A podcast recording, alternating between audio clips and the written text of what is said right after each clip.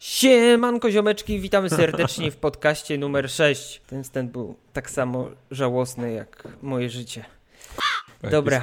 Dzień dobry, dobry wieczór, witamy was serdecznie w Futura Podcast numer 6. Michał, z grubej rury od razu, co tam u ciebie? Ponarzekajmy dzisiaj trochę, jak to przystało na stereotypowego Polaka.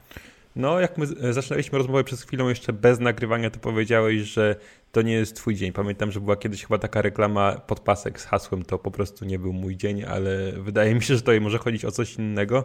Więc narzekaj, proszę bardzo. Mam taką nadzieję przynajmniej, że o coś innego. Ogólnie mam taki problem, że drugi raz, jak rozpoczynamy w ogóle podcast, znowu czuję się jakiś połamany. Zatem, jeżeli ktoś będzie widział po mnie albo po moim głosie, że jestem jakiś niesmaczony, to nie wynika z tego, że nie wiem, mam jakiegoś focha, jestem obrażony na cały świat, po prostu źle się czuję po raz kolejny.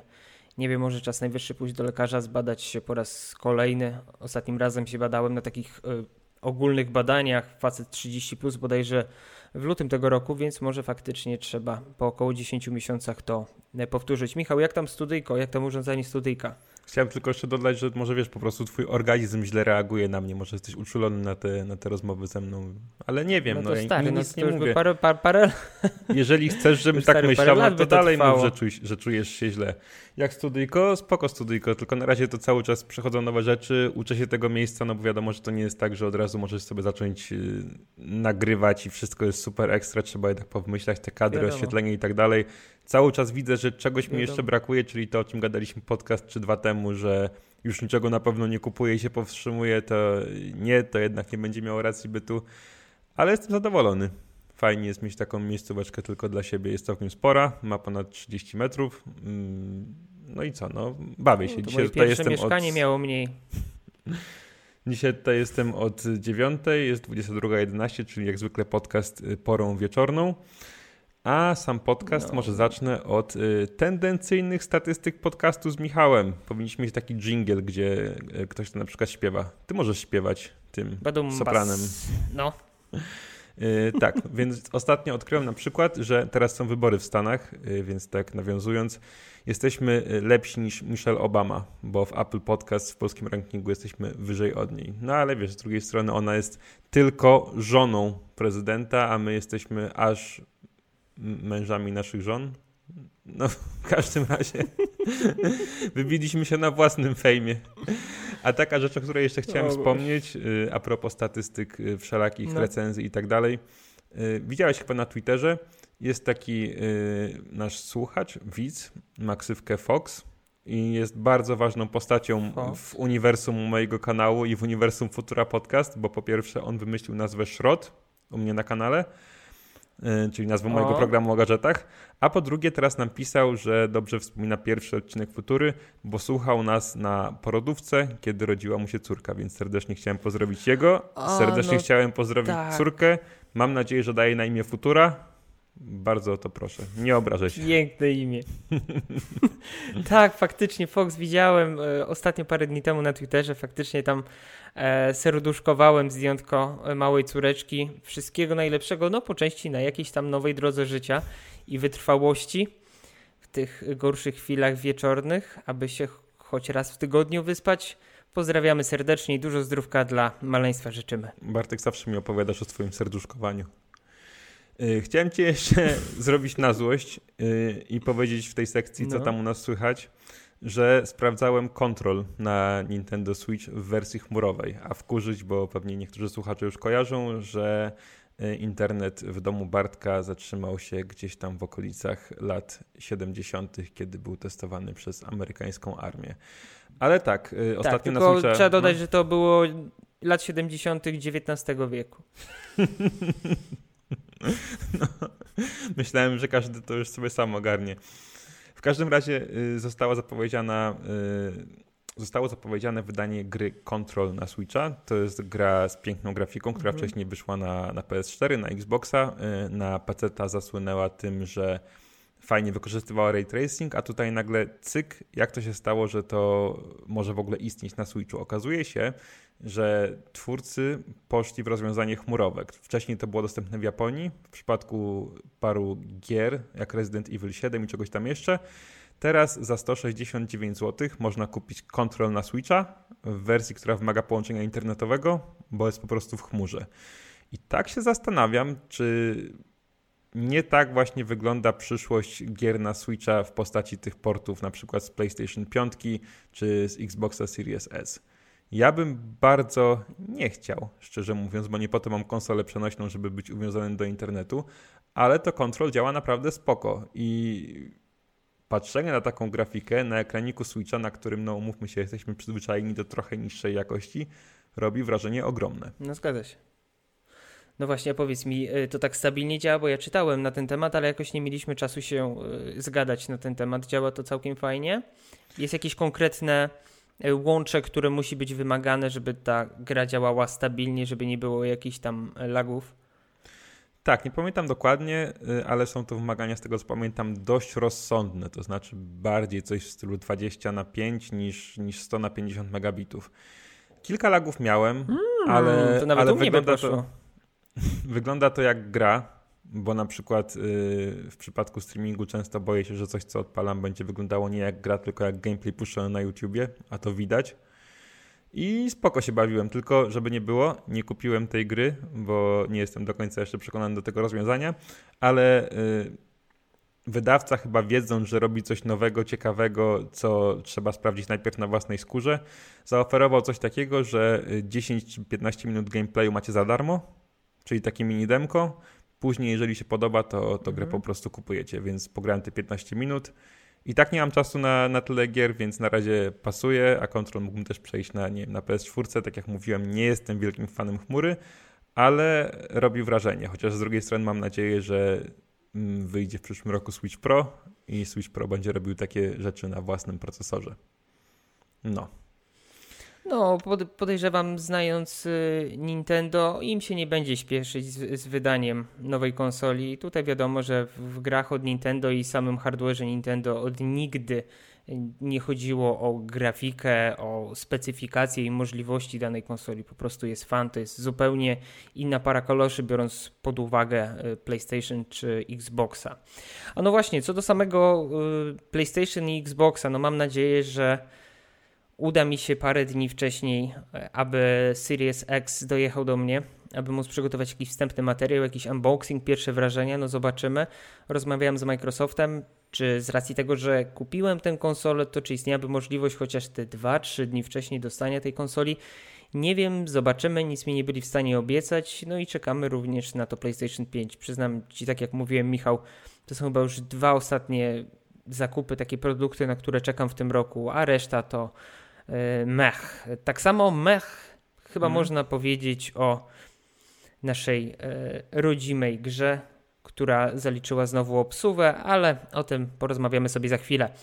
Michał, kącik dla partnera naszego podcastu? No tak, pewnie. Teraz się nie muszę specjalnie wysilać, chociaż fajnie byłoby, jakbyś kiedyś ty wymyślił kącik dla sponsora, czy, czy tam partnera. E, testuję w tej chwili całą serię e, Oppo Reno 4. Będzie niedługo recenzja taka zbiorcza u mnie na kanale, więc serdecznie Was zapraszam. Na razie jestem zakochany w tej zwykłej czwórce, która jest przepięknym telefonem. Ona wygląda właściwie prawie tak samo jak Pro. Moim tak. zdaniem chyba najładniejszy telefon w tym Tam roku. Chyba trochę inna jakość jest materiału z tego, co, z tego co patrzyłem, ale hmm. wizualnie jest bardzo, bardzo podobna. Jest po prostu przepiękna. Y, jest też ta ZK5G, o której mówiliśmy parę odcinków temu. Ona mi się wizualnie mhm. nie podoba, ale, ale działa bardzo spoko. No i zresztą gusta są różne. Te, te smartfony Oppo zawsze się jakoś tam bardzo wyróżniają wizualnie, więc nie dziwne, że, że ludzie mają różne preferencje względem nich. Mi się większość bardzo podoba. No dobra. Możemy właśnie przejść do tego cyberpunka i troszkę do tego, co się teraz dzieje w świecie y, gier, w świecie technologii, bo dzieje się dużo. Na tyle dużo, że właśnie chciałem, żebyśmy zaczęli to y, jako taki pierwszy, troszkę większy temat w tym odcinku. Więc po pierwsze, cyberpunk zalicza obsuwę, co ostatecznie udowadnia, że mm, takie rzeczy jak to słynne gra jest w złocie, więc już wyjdzie na pewno, w obecnych czasach można sobie wsadzić w tyłek. Albo po prostu powiedzieć, że jest pozłacane, a nie w złocie. No właśnie, Michał, jak zareagowałeś na kolejną obsuwę Cyberpunka? Jak myślisz, z czym, to, z czym to w ogóle jest związane? Czy faktycznie mamy wierzyć tym wszystkim zapewnieniom producenta, że w dwa tygodnie nagle będą w stanie jeszcze bardziej zoptymalizować grę. Gdyby ta optymalizacja miała iść tak, jak powinna, to mam wrażenie, że to jest proces, który trwa miesiącami, a nawet latami, aniżeli te parę tygodni. Znaczy powiem Ci tak, szczerze, mnie to opóźnienie, poza tym, że jest absurdalne, bo to chyba czwarte, mnie to opóźnienie cieszy, dlatego że pierwotna data premiery była 19 listopada razem z PlayStation 5 i mhm. miałem już bardzo, bardzo sprecyzowane plany odnośnie tego, w co będę grał na PS5 i granie w Cyberpunka de facto w wersję jeszcze na PS4 w troszkę lepszej jakości, bo ten pełny patch next, genowy ma wyjść dopiero w przyszłym roku, nie byłoby aż tak kuszące. To znaczy, mówiłem już chyba kiedyś, że jak mam nową konsolę, to chcę pograć w coś zupełnie nowego i w coś stworzonego od podstaw z myślą o tej konsoli. Więc dla mnie to, że będę sobie mógł przejść Spidermana, będę mógł sobie przejść, no przejść to może za dużo powiedziane, ale sprawdzić Demon's Souls, sprawdzić nowego Sackboya, czyli tę platformówkę jeszcze przed Cyberpunkiem, i jednocześnie nie mieć tego poczucia straty, że wszyscy wokół mnie grają, wszyscy się podniecają, a ja jestem w tyle, dla mnie naprawdę bardzo spoko. Y, z tego co wiem, to opóźnienie jest spowodowane tym, że gra kiepsko sobie radzi właśnie w wersji na PlayStation 4 i na Xbox One. Tutaj przypuszczam, że największym problemem jest właśnie ten, ten podstawowy Xbox One, One, który był odczuwalnie, odczuwalnie mm. słabszy od PS4.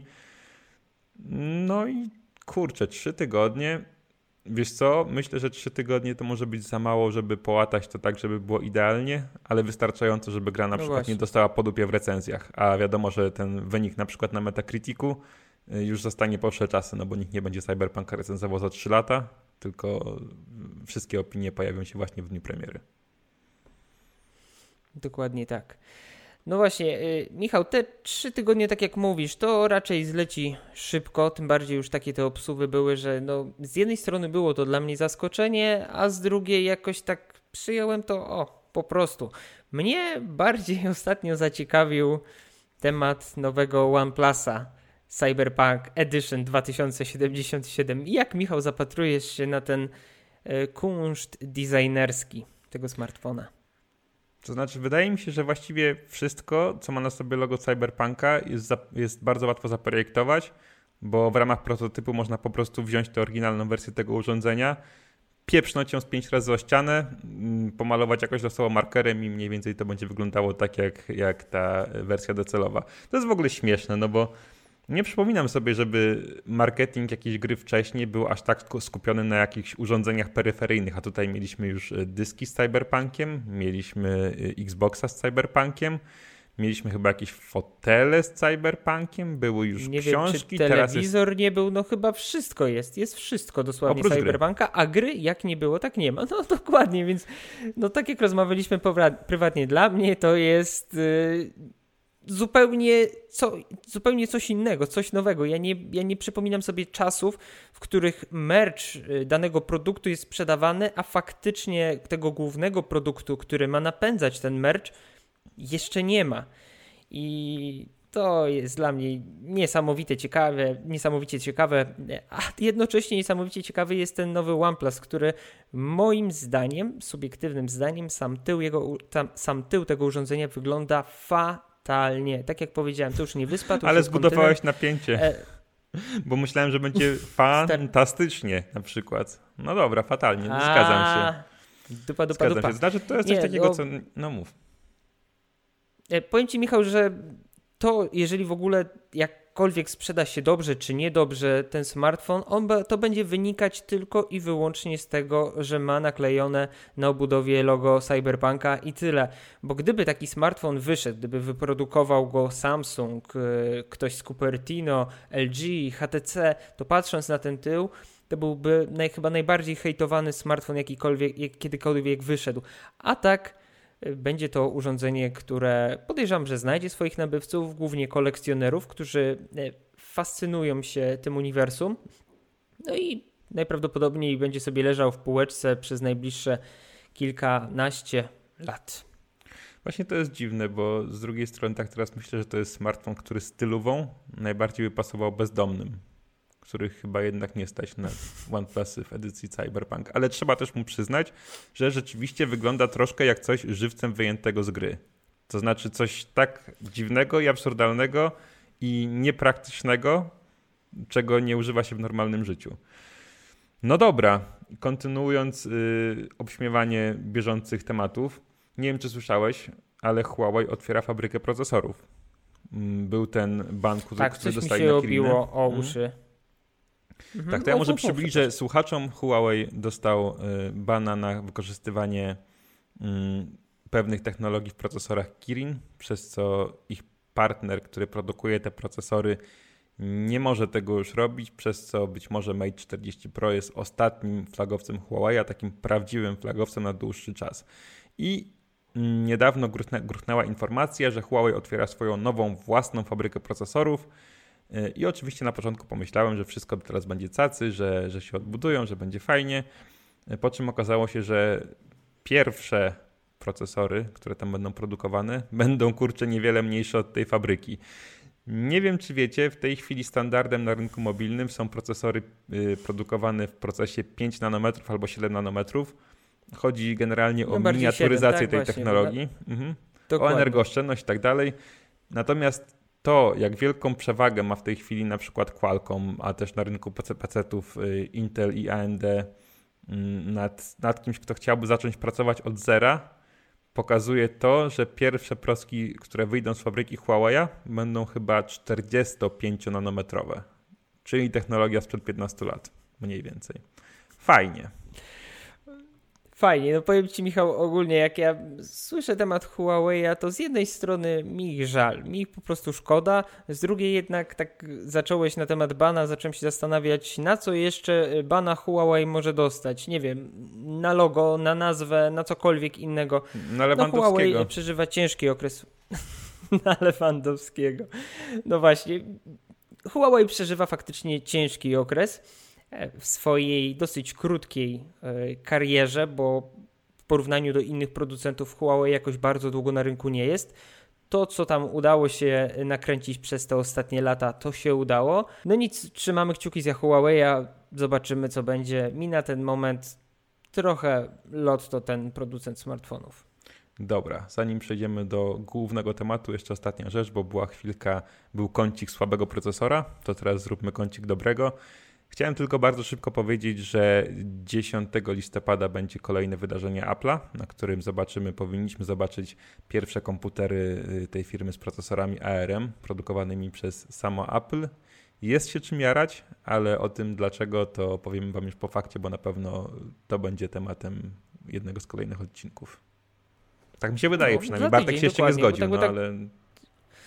Tak, zgodziłem się, no bo jeżeli y, konferencja będzie we wtorek, to my najprawdopodobniej bezpośrednio po konferencji będziemy sobie podcast taki nagrywać. Więc tak w przyszłym tygodniu, to już uwaga, spoiler, możemy poinformować, że na pewno będziemy sobie rozmawiać na temat tych nowych procesorów e, ARM od Apple'a. Okej, okay.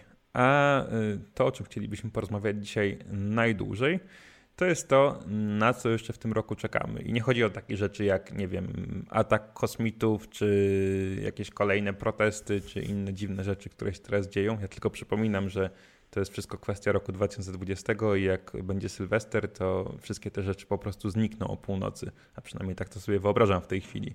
Ale właśnie, żeby troszkę te y, nasze, wasze humory poprawić jeszcze przed końcem roku, to stwierdziliśmy, że Pogadamy o rzeczach, które wychodzą w listopadzie, które wychodzą w grudniu i które sprawią, że y, będziecie mogli wesoło, radośnie tracić czas na czymś innym niż słuchanie czy oglądanie nas. Chociaż z tego też oczywiście nie rezygnujcie. Mamy w zanadrzu filmy, mamy seriale, mamy gry, mm, mamy nawet jedną informację o smartfonach potencjalnie, albo dwie, ale wszystko po kolei. Jeżeli chodzi o coś, na co czekam, no to ewidentnie jest y, Spider Morales na PlayStation 4 łamany na PlayStation 5. Z takich gier, które na ten moment tylko i wyłącznie chyba czekam, poza wcześniej wspomnianym cyberkiem. Ja jestem wielkim fanem tego, co w 2018 roku Insomniac Games nam przedstawiło na PlayStation 4. Świetnie gra wyglądała, świetnie gra działała. była jak na tę generację konsol naprawdę świet, no, świetnie, poprawnie, dobrze zoptymalizowana. No i wkręciłem się w tę historię. Jest to jedna z tych gier, które wzbudziła jakieś takie moje większe zainteresowanie i rozłożyłem chyba przejście tej gry na 3-4 posiedzenia, tak samo jeszcze czekając na te kolejne trzy osobne dodatki, które wyszły. Więc Spider Morales e, w tym roku poza Cyberem to jest e, mój numer jeden, jeżeli chodzi o gry. No u mnie ten Spider-Man to była jedna z niewielu gier, do których udało mi się wrócić. To znaczy ja z racji tego, że mam dość niewiele czasu, to wiele gier zaczynam na przykład, podobają mi się, później nie mam czasu, żeby mm, grać w nie przez kolejny miesiąc na przykład. No i wiadomo, później wrócić, jesteś w środku misji, nie pamiętasz sterowania, nie pamiętasz co masz zrobić, po prostu machasz ręką i odpuszczasz sobie. Ze Spider-Manem miałem podobnie, ale wróciłem, przeszedłem, tak jak ty byłem e, zachwycony. Skakanie sobie po Nowym Jorku na pajęczynkach daje niesamowitą satysfakcję. Gra wygląda przepięknie. I myślę, że ten Miles Morales, który mm, przypominam jest takim samodzielnym dodatkiem, który będzie trwał około 80 godzin pewnie, mm, to będzie coś, przy czym miło spędzę czas y, bezpośrednio po, po tym, jak PlayStation 5 zawita u mnie, u mnie w domu. Ale przypominam, bo Czyli... my jesteśmy takimi osobami, które chcąc nie chcąc muszą kupić te konsole, żeby powiedzieć o nim, y, o nich ludziom i ponarzekać na przykład na nie w podcaście. A przynajmniej tak sobie wmawiamy. Tak wmawiamy wszystkim Każdy wokół. argument jest dobry. ale, ale jeżeli PS5 nie macie, to na PlayStation 4 ta gra też będzie, też będzie tego samego dnia, czyli yy, kiedy będzie Bartek? 19 listopada? Tak, chyba tak, ale mi zastrzeliłeś tym pytaniem. Tak, ale Patrzę, to jest chyba w dniu premiery PlayStation 5, z tego co pamiętam. Jeżeli się mylę, to e, popraw mnie, ale z tego, z tego pamiętam, to tak.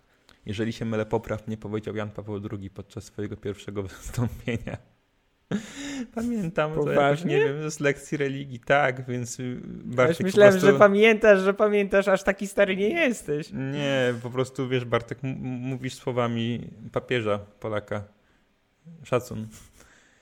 A y, nie, wiesz co, to jest taka kwestia, że po prostu sam się tym pytaniem zastrzeliłem, bo PS5 u nas wychodzi 19, a w Stanach jest 12. W związku z tym nie wiem, czy Spider na PS4 u nas też będzie tydzień wcześniej, bez, a wersja na PS5 tydzień później, czy jakoś tam to postanowili zrównać. Ale dobra, no nieważne, może być może e, przypuszczam, że osoby, które nas słuchają i których nie interesuje Spider-Man, e, niespecjalnie chcą się z nami wgłębiać w te rozkminki. Dobra, to teraz gra, na którą ja czekam. Początek grudnia. E, Immortals Phoenix Rising od Ubisoftu. Kurczę, podejrzewam i trochę się boję, że ta gra nie zostanie należycie doceniona, przede wszystkim ze względu na nazwę. Powiem ci Bartek, że jakbym miał zespół progresywno-rokowy z kolegami, yy, nie wiem, w liceum i chciałbym mieć pewność, że nikt nigdy go nie będzie słuchał, to nazwałbym go Immortals Phoenix Rising. To, tego się po prostu nie da zapamiętać. Tym bardziej, że, że tutaj y, Phoenix nie piszesz tak jak normalnie po angielsku, tylko Phoenix. A co jest najdziwniejsze? tylko Phoenix, no. A co jest najdziwniejsze, y, ta gra w oryginale nosiła tytuł chyba Gods and Monsters, który po pewnym czasie został zmieniony. Brzmiało to lepiej.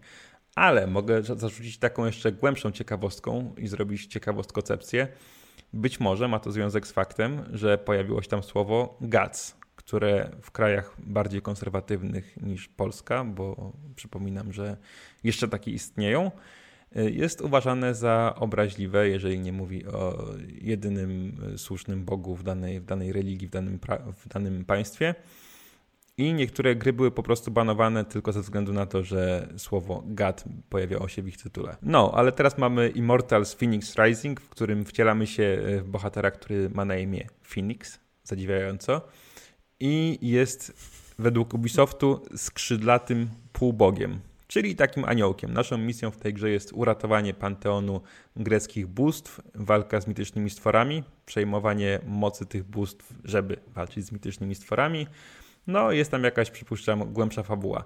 Gra wygląda y, jak połączenie The Legend of Zelda, Breath of the Wild z tymi klasycznymi open worldami Ubisoftu w takiej bardzo może nie bajkowej, ale baśniowej stylistyce. No i wiadomo, to się rozumie samo przez się z racji właśnie tego settingu, czyli, czyli mitologia grecka.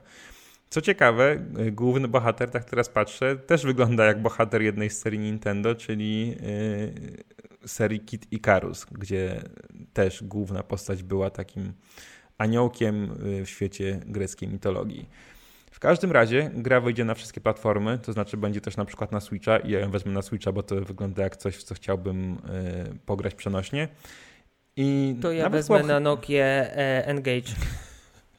Zajebisty był Engage. Kiedyś marzyłem. Pamiętam, że przychodziłem do, do Mediamarktu ze dwa albo trzy razy, żeby, żeby pograć na Engage w Pandemonium i coś tam jeszcze. Chyba w Tomb Raidera. To wtedy naprawdę ryłobanie, że taka tak. gra jak Tomb Raider może, może działać na no de facto telefonie. Telefonie. No, jeszcze chwila o tym Phoenix. To naprawdę, teraz oglądam zwiastun w tle naprawdę wygląda jak Breath of the Wild Zelda. To znaczy, jak na przykład w Zeldzie miałeś yy, paralotnię, na której zlatywałeś z gór, tak tutaj skrzydła działają w ten sposób.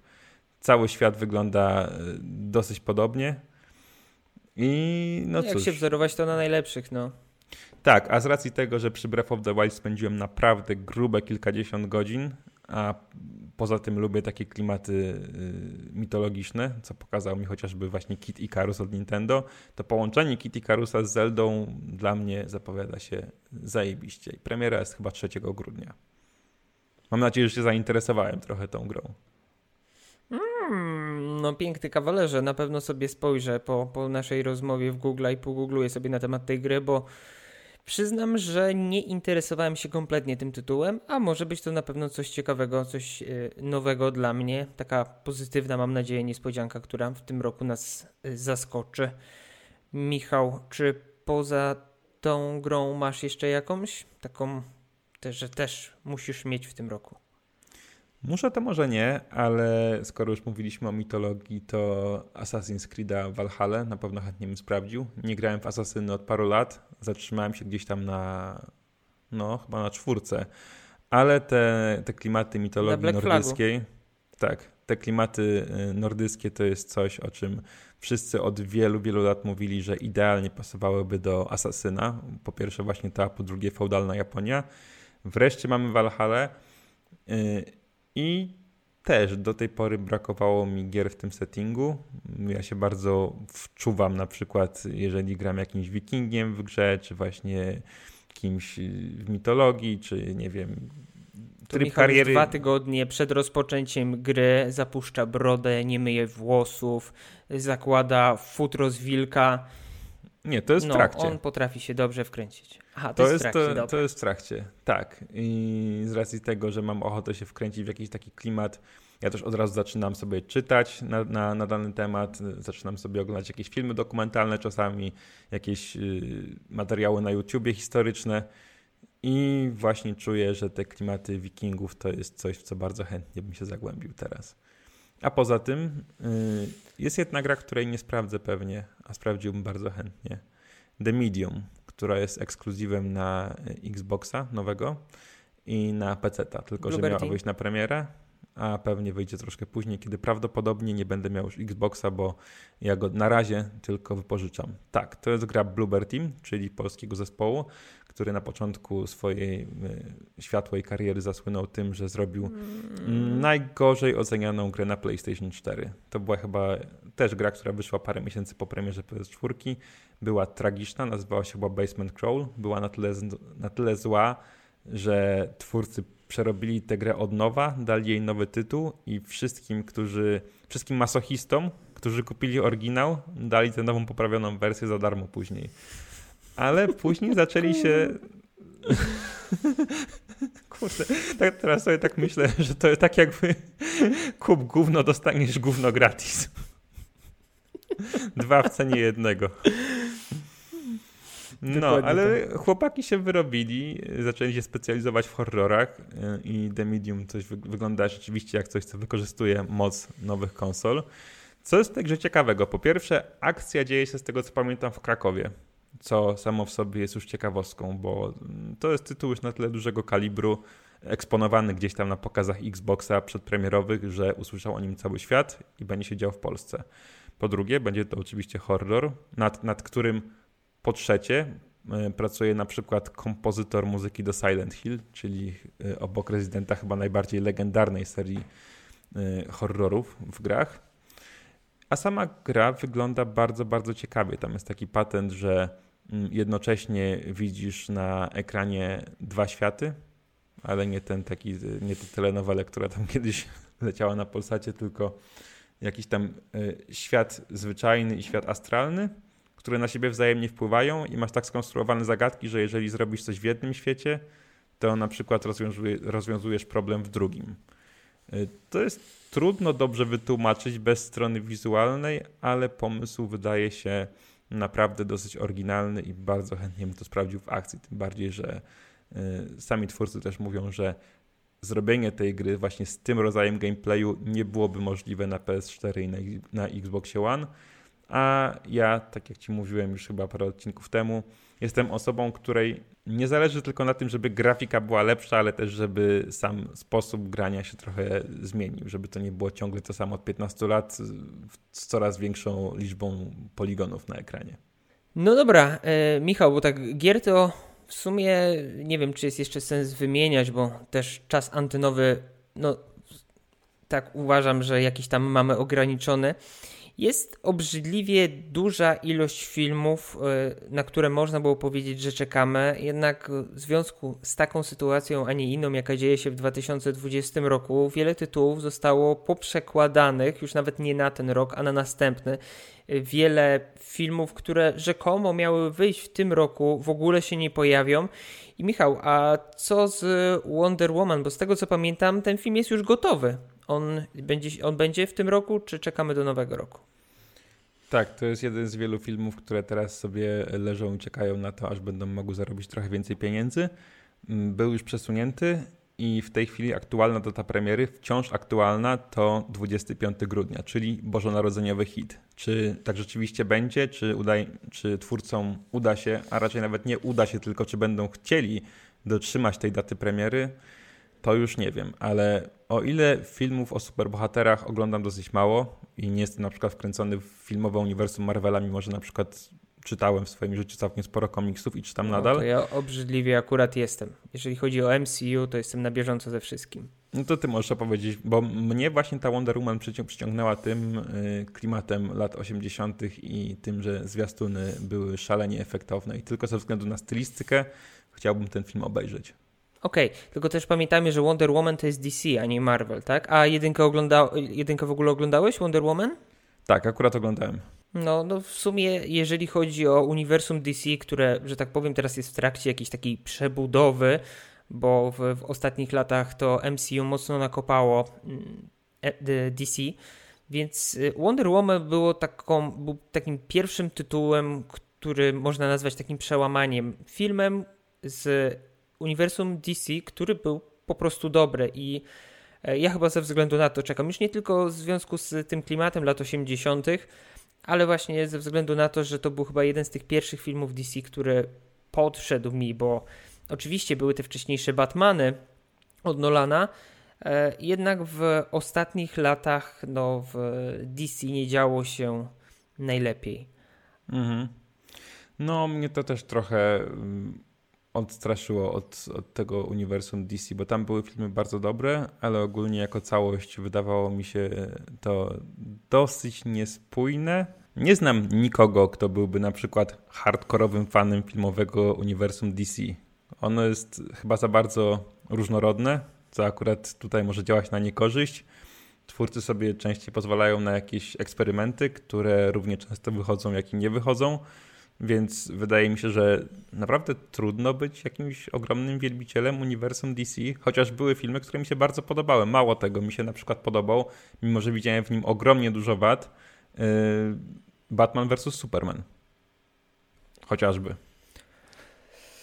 No, nie no, szanuję, no każdy ma prawo do własnego zdania. Mi ostatnio z DC, no to tylko z DC w wielkim cudzysłowie, to mi się podobał Joker, wręcz powiem, że pokochałem ten film, byłem dwa razy na nim w kinie i dwa razy wypożyczałem jeszcze na Apple TV+. Plus. Dla mnie e, sztos, tylko wiadomo, no to jest trochę inne kino, to bardziej psychologiczne, takie które nie do końca można porównywać z typowym kinem super bohaterskim. Dobra, no ale my sobie tutaj dyskutujemy, czy pójdziemy na gwiazdkę do kina, czy nie pójdziemy do kina, a wiadomo, że znacznie częściej i chętniej niż chodzimy do kina ostatnio leżymy sobie i oglądamy Netflixa czy tam inne HBO Go. Więc przejrzałem sobie, mm, co tam się ciekawego zapowiada na tych największych platformach streamingowych do końca roku. I mam kilka moich no typów. I co? Wiadomo, wiadomo, że jak to jest na przykład z filmami od Netflixa. Tam obsada może być znakomita, budżet może być ogromny i tak jak wielki jest budżet, tak wielkie gówno może z tego wyjść. Więc filmom specjalnie nie ufam i nie chcę ich oceniać przed premierą. Ale na przykład y, w serialach będą kolejne sezony Sabriny, którą uwielbiam i o której mówiliśmy w odcinku Halloweenowym i y, The Crown, czyli serialu opowiadającego historię brytyjskiej rodziny królewskiej i, i kręcącego się wokół Elżbiety II. Serialu, którego jeszcze nie mhm. oglądam, ale moja siostra na przykład ogląda y, fanatycznie i obiecałem jej, że sprawdzę, więc fajnie będę miał od razu cztery, serial, cztery y, sezony o do obejrzenia. chodzi, tak? Tak, i to, to zdaje się będzie mhm. ostatni, ostatni sezon. Y, serialem nowym, który bardzo chcę zobaczyć i który zaczął już lecieć, ale jeszcze nie skończył, bo jest na HBO. Tam wypuszczają y, większość seriali w tych tradycyjnych cyklach cotygodniowych. Jest serial od nowa. Mhm. W serialu grają Nicole Kidman i Hugh Grant, czyli jest dosyć grubo. I serial jest porównywany Oldschoolowo, do... ale grubo. I serial jest porównywany do y, słodkich kłamstewek, czyli jednego z moich ulubionych seriali ostatnich lat. Absolutnie znakomitego, y, psychologicznego serialu z bardzo głębokimi postaciami, ze świetną grą aktorską, w którym byłem absolutnie zakochany i dwa sezony obejrzałem jednym tchem. Więc jeżeli to troszkę nawiązuje do, do kłamstewek, to jestem jak najbardziej na tak i muszę obejrzeć w całości. A serial opowiada o tym, że w pewnej rodzinie, w której Nicole Kidman jest y, znaną panią psycholog, a jej mąż Hugh Grant onkologiem, czyli wiedzie się. Y, dzień przed tym, jak ma wyjść książka napisana przez panią psycholog, dzieje się tam w rodzinie jakaś ogromna tragedia, jakaś zbrodnia. Do końca nie chciałem sobie spoilerować, nie wiem co to jest, ale podobno intryga jest pasjonująca, bo są też osoby, które oczywiście widziały ten serial wcześniej, więcej odcinków niż, niż już się okazało i recenzowały ten serial y, i recenzje ma w większości dobre. No to będzie trzeba zobaczyć. Jeżeli tak mówisz, że to może być ciekawe, to na pewno będę tam w wolnej chwili, jak znajdę chwilę, to z czasem sobie coś takiego nadrobię. Mm, kończąc jeszcze, sprawdźcie sobie y, tytuły Niebo o północy i Elegia dla bidoków. To są dwa filmy Netflixa, które mm, w przypadku Elegii, po tym jaki jest opis fabuły i czego ten film jest adaptacją, a jest adaptacją bardzo głośnej powieści, zachęca mnie w tej chwili, żeby na niego czekać. Y, w przypadku Nieba o północy y, opis fabuły i obsada bo tam gra George Clooney, który jest też chyba reżyserem i film opowiada o mhm. y, tajemniczej katastrofie, która ma tam ma miejsce na, na całym świecie i o naukowcu, który przebywa na Arktyce, więc przypuszczalnie go to troszkę omija, czyli ma szczęście w nieszczęściu y, i próbuje się skontaktować z załogą astronautów, którzy akurat wracają y, z jakiejś misji do domu. Brzmi bardzo ciekawie, Premiera będzie 23 grudnia na Netflixie. Czyli chyba to ma być taki bardziej ambitny gwiazdkowy hit Netflixa. To co, kuncik, kuncik, Boże, jaki kuncik? Kącik kulturalny? Może być kącik kulturalny, ale ja się teraz nagadałem, napiłbym się yy, wody. Wódki dziś z tobą dziś. Tak yy, więc dobra, ty okay. mów, a ja napiję się wody na zdrowie. 100 lat. E, ogólnie, jeżeli chodzi o dzisiejszy kącik, mam jeden tytuł do polecenia, ale chyba pierwszy raz polecam coś, co nie powiem, że jest dobre. W sensie jest poprawne. E, krótko mówiąc, czekałem od pewnego czasu na tytuł e, na Apple TV Plus. Mianowicie film się nazywa Na lodzie. Główną, jedną z głównych ról gra tutaj Bill Murray. Nie wiem, czy kojarzysz takiego starszego aktora. Mhm. Z pogromców duchów. Ja jestem jego przeogromnym fanem i tylko i wyłącznie ze względu na jego osobę postanowiłem, że ten film obejrzę. Co do samego filmu, jest to film taki w mojej opinii 6 na 10, 6,5 na 10 opowiadający historię małżeństwa i tego, jak e, małżonka, córka Billa Maryja, podejrzewa swojego męża o romans, o zdradę, etc.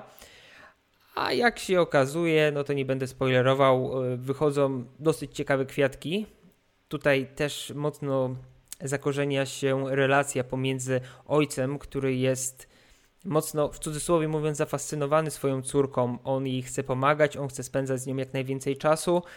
E, jemu zależy na jak najlepszych relacjach z córką, a córka, no jako kobieta grająca tam plus minus 35-40 lat, ma chwilami, mam nadzieję, po prostu swojego taty e, dosyć, ale mimo wszystko te relacje z nimi przez cały film są zachowane. E, Bill Murray moim zdaniem zagrał świetnie. Przyznam, jeżeli chodzi o tę aktorkę, nie kojarzę jej, nawet nie pamiętam jak się nazywa. Przyjemny, spoko odmurzacz, takie 6,5, 7 na 10, to gorąco polecam. Uważam, że nie zawsze trzeba polecać wszystko, co najlepsze. A ty w ogóle ciekawą rzecz powiedziałeś, bo ja też mam mnóstwo takich rzeczy, które obiektywnie oceniam na 6 czy 7 na 10, a bawię się na nich doskonale. No, nie wiem, wszystkie jakieś głupie komedie, wiadomo, że to nie są wybitne dzieła kinematografii, ale jednak powstają, żeby spełnić jakieś tam potrzeby widza i spełniają je niektóre przynajmniej doskonale, więc ja szanuję takie polecajki rzeczy na 5, 6 czy 7 na 10. No tak samo jak ja mówiłem o tym, że podobał mi się Batman kontra Superman. Dla mnie to był film na 5 na 10, ale mnie się bawiłem dobrze i było fajnie, więc więc tak. No A ja mam do polecenia. Ja mam do polecenia tym razem książkę. Jako, że y, ludzie piszą, że a jakąś książkę byście polecili, a nie tylko ten Netflix i Netflix albo gry. Tak więc y, pogodziłem dwa światy i mam książkę, ale książkę o grach. Książka nazywa się y, Nie tylko Wiedźmin, historia polskich gier komputerowych. I jest to książka, która y, swoją premierę miała już kilka lat temu. Tylko, że mm, Marcin Kosman, jej autor, którego serdecznie pozdrawiam, bo no nie znamy się zbyt dobrze, ale, ale jakoś tam się znamy. Pisałem dla niego teksty w Poligami na przykład kiedyś. Koso się wkupił na Januszy na Allegro, którzy sprzedawali tę książkę po 300-400 zł per egzemplarz i chętni się czasami znajdowali, bo książka jest niesamowicie ciekawa, a po prostu wszystkie egzemplarze się sprzedały i przez no już naprawdę dłuższy czas nie były dostępne. Teraz pojawił się dodruk i chwilowo znowu można ją kupić w normalnej cenie, więc bierzcie póki się da. Książka jest, jak wskazuje tytuł, chyba nie mógł być bardziej dosadny, o historii polskich gier komputerowych, ale książka nie zaczyna się gdzieś tam od, od pierwszego Wiedźmina. Książka zaczyna się jeszcze w PRL-u gdzie każdy miał w dupie prawa autorskie, gdzie gry, które później przeszły do jakiejś tam legendy starszego pokolenia, były pisane przez jedną czy dwie osoby, przez jakichś kolegów najczęściej dla, dla fanu, a, a nie dla zarobku. I Marcin znalazł wiele osób, które wtedy siedziały w branży. Teraz niektóre są na przykład gwiazdami tej branży, ale innym się robienie gier znudziło i nie wiem, teraz orają pole w wolnej chwili i o grach nie myślą już w ogóle. Przegrzebał stare czasopisma, zrobił mnóstwo wywiadów, znalazł sporo osób, które zapadły się pod ziemię, po to, żeby rozrysować jakby ten dziwny krajobraz naszego kraju, który wyszedł z komuny który ogólnie był bardzo mało skomputeryzowany, a jakimś cudem teraz naprawdę jest jednym z ważniejszych, mocniejszych graczy na rynku gier.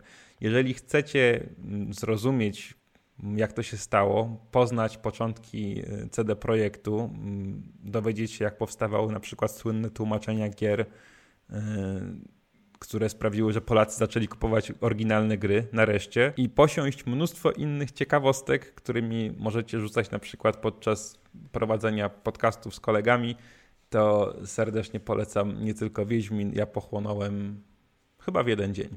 Obadam, obczaję. Obadaj, obczaj, a my już chyba powoli zbliżamy się do końca naszego odcinka. Jeżeli wy czekacie na coś w tym roku jeszcze, oprócz kolejnych odcinków Futura Podcast, to dajcie znać w komentarzach na YouTube, jeżeli oglądacie nas na YouTubie. Jeżeli nas słuchacie na Spotify, to będzie fajnie, jeżeli zostaniecie naszymi followersami. Na Apple Podcast bardzo cenimy recenzje i zawsze je czytamy, poprawiają nam humor. W ogóle wracając Mhm, troszkę do mhm. naszej początkowej sekcji, czyli co, co tam u mnie, zmałpowałem od ciebie klawiaturę. Nie wiem, czy mówiłeś w poprzednim odcinku, jaki to jest model. To jest Kichron y, K2 czy M2? K2. Kik, Y, no, to jest mhm. K2, ale bo tam jest kilka wersji. Jedna są, pamiętam, chyba tylko na kabel. Y, Ty też chyba brałeś Bluetooth z RGB, tak? W sensie z kolorowym podświetleniem, a nie tylko takim jednolitym, Mhm. jednobarwnym. Tak jest. I to jest taka klawiatura, teraz może właśnie słychać było, jak klikam, dlatego o tym powiedziałem. Klawiatura, którą można byłoby dubbingować dźwięki klawiatury w jakichś słuchowiskach, czy nie wiem, filmach, gdzie potrzebne są takie naprawdę true, typowe dźwięki klawiatury. Bardzo satysfakcjonująco brzmią te klawisze.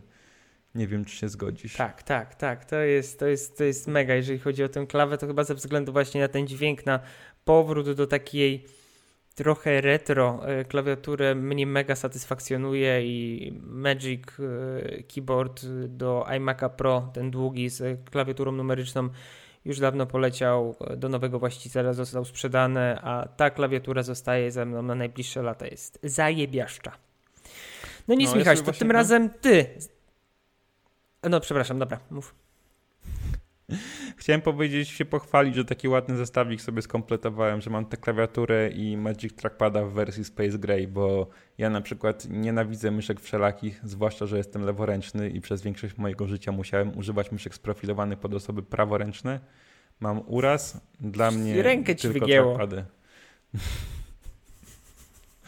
tak. To od tego, tak.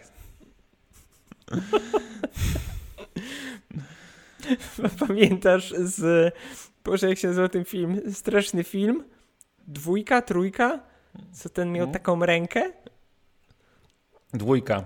Tak, to co ciasto podawał. Dwójka. Ja mniej więcej tak cię widzę leworęcznego ruszającym e, myszką na praworęczny. O Jezu, tak to wyglądało, no. No, ale teraz Dobra. nareszcie mogę Michaś, poczuć się jak człowiek. Kończymy, bo jest już godzina po 23, zaczynamy gadać głupoty. E, kończ, wać pan, wstydu oszczędź, ja cię słucham. Mm, no, to dobranoc. Dobranoc, do widzenia, miłego dnia, jeżeli nas słuchacie rano, bo tego w sumie nie wziąłem pod uwagę, a wypuszczamy ten podcast rano w sumie. Bartek, tobie życzę miłego całonocnego montażu. Przechodziłem przez to w zeszłym A ja tygodniu. również tobie stosunkowo udanej nocy, Michaś. Dobrze. Trzymajcie się ciepło, do zobaczenia Pozdrawiamy. Cześć.